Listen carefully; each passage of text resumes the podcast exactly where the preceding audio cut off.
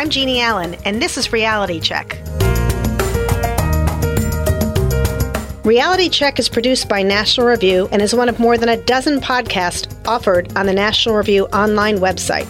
If you'd like a free subscription to the podcast so that you never miss a program, simply sign up at iTunes, Google Play, Stitcher, or TuneIn.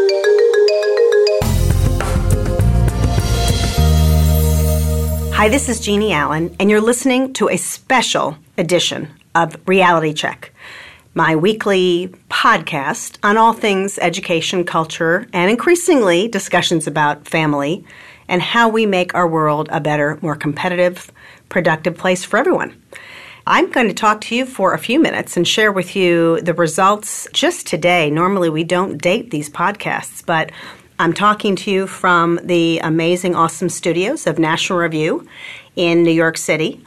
And uh, this is the day that the National Assessment Governing Board, one of those quasi government commissions in Washington, released what some of you may have heard about called the Nation's Report Card, or NAEP, National Assessment of Educational Progress. This is an every two year assessment that uh, tests against proficiency levels. It's considered the gold standard that tests where our students are against where they should be, not against uh, their neighbors, not against averages, false averages, and not even on state standards, which tend to be much lower uh, and kids performing much higher. You know, before I go into that, I just also have to make sure everybody knows uh, who's who's interested. This also happens to be this April 2018 35 years since the path breaking Nation at Risk report. The Nation at Risk report was uh, the product of the Reagan administration's National Commission on Excellence in Education. When it was formed, their mandate was to understand the condition of America's schools. That was 1983. And that was the report that really sent education reform and educational change on its way up until then, we'd all been pretty content, and some of us had been pretty happy to get the kind of education we uh, thought was great, our parents thought was great. Um, and then some of us got to our various careers and uh, colleges and had a rude awakening. In fact, uh, the nation was having a rude awakening at the time. We were getting the pants beat off of us by countries like Russia and Japan.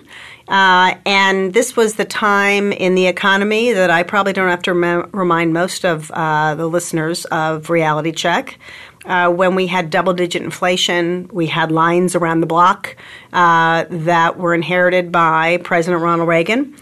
And uh, Nation at Risk was the result of this, was this call to action. Uh, National Commission basically was seated. It was bipartisan. There was everyone from Senator Orrin Hatch to the head of the National Education Association at the time.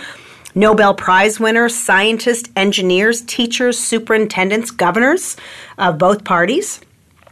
And they met and they analyzed. They had uh, dozens of reports, research, hearings, testimony around the country. And in 1983, when the Nation at Risk Report came out, it declared that the educational foundations of our society are being eroded by a rising tide of mediocrity that threatens our very future as a nation and a people. And in the wake of the report, states scrambled to respond. Um, the rest, as they say, is history.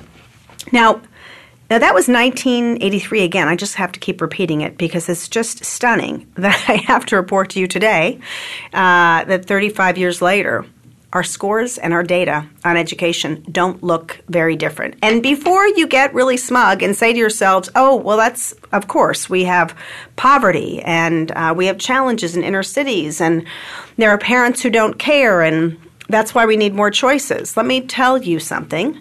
Uh, those scores, uh, on average, show that most of our students are less than 40% proficient in just about anything. Um, this recent assessment was math and reading. And the reality is that 40% includes your kids, affluent kids, advantaged kids, kids from schools with really, really smart parents who have lots of degrees um, kids from homes where um, there were people reading to them on a regular basis. On fourth and eighth grade math scores, it's about the same as 2015. Roughly 37, 36, 38% proficient math reading, fourth and eighth grade.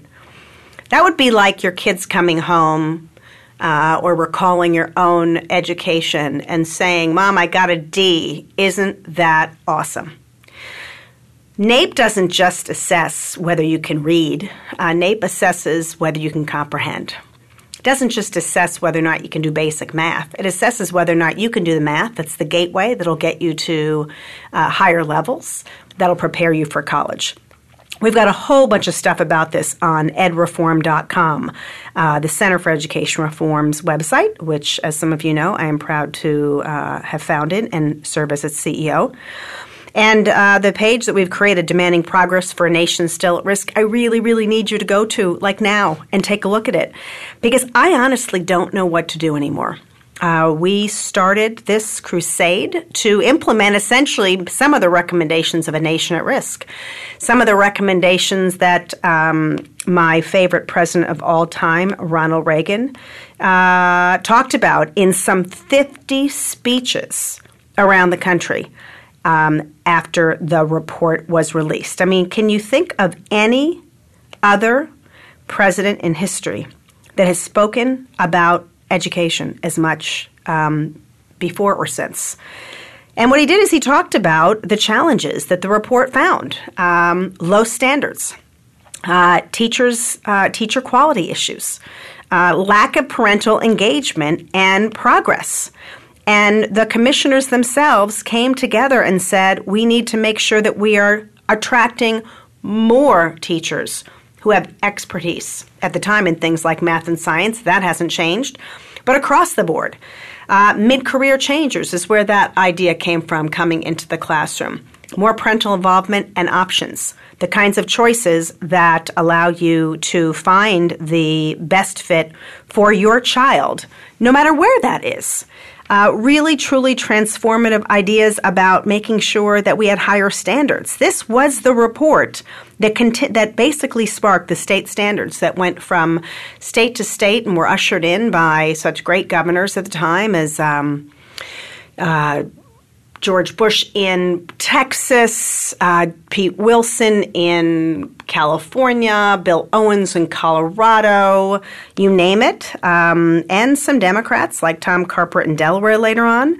This is the report that helped spark uh, the charter school movement and demonstrate why we needed to actually do more about teacher quality. That got people thinking about maybe there were different ways to teach and learn.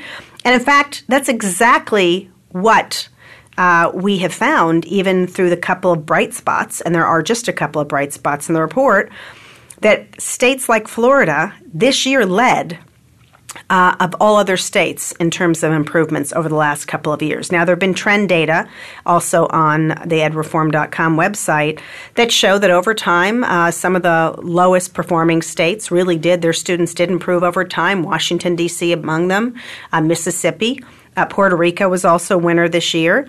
None of those things, however, happened without transforming uh, from the traditional status quo, everyone in lockstep, cookie cutter schools, to uh, dynamic forms of accountability, more opportunities for parents to engage, more flexibility for teachers, options for them all, and creating really the kinds of diverse schools um, and organizations we've talked about often on this show. But that's not really the end of the story because whether you're an education reformer or not, you need to know this is an economic has economic and national security implications. When our students graduate, when our kids graduate high school with scores like this that don't dramatically change until 12, by 12th grade, the correlation between NAEP, for example, and college readiness is why we have skyrocketing debt um, fewer and fewer students every year, so less than 50% finishing college um, that they start in four years. Um, I think it's barely over 50% for the sixth grade graduation rate. Uh, it's why that uh, manufacturers and companies complain that they don't have workers to fit the skills. There's some 6 million jobs out there, high skill jobs, that don't have workers, and some 6 million workers that don't have skills. We have 30 million adults in this country who are functionally illiterate. And uh, in the last 35 years, probably at least uh, a generation and a half have gone through the very schools that the National Assessment, the Nation's Report Card, uh, has revealed don't know very much about not just history, math, reading, and so on. So these aren't idle facts. The NAEP scores track with lagging standards in high school, lagging standards in high school track with incomplete college or inadequate performance in career. And this is the US of A, folks. This is a crisis. We are not just uh, mediocre. We are still a nation at risk. And I honestly don't know, and that's why I want your help, how we transform this. What do we have to do? I don't think it's enough to just um, keep electing good people and expecting them to do more. Frankly, lots of people that I vote for, and you probably voted for, aren't doing much when it comes to education. We have states like Kentucky who have failed to enact even basic changes in education. And by the way, those are not union driven officials in that state. Um, you know, we have cities across the country where that might be great in terms of the economy right now. But what about the population of workers and people who need to progress in life? We're hiring more and more people from other countries to take jobs here. So it's a wake up call. And um, I, uh, as we said back in 2016, when the center released its manifesto, we are faced with a wave of domestic and international turmoil, and education has never been more important to solving both. And so read up on it. Make sure you understand the data. Make sure that you um, share it with someone. There's nothing like uh, changing what ails us uh, than information. And make sure that on that um, that work that has been done that you keep pushing your lawmakers no matter who they are. Don't just say take oh yes i'm trying. Um, this is an imperative. As nation at risk said in 1983 there is an imperative for educational reform. And unless we tackle these issues we are never going to have um, great uh, opportunities for all americans particularly our, our least advantaged but also those of you, uh, those kids that are sitting around you and your community um, right now. Thanks for listening. This is Jeanne Allen. This has been a special edition of Reality Check talking about a nation at risk 35 years since. Oh, and I would not be uh, doing justice unless I also uh, shared that the Reagan Institute actually this week is having the first ever summit on education to look back uh, at the last 35 years with lots of stellar guests. I'm sure there'll be lots of information online. It's called RISE, and you can look up the Reagan Institute.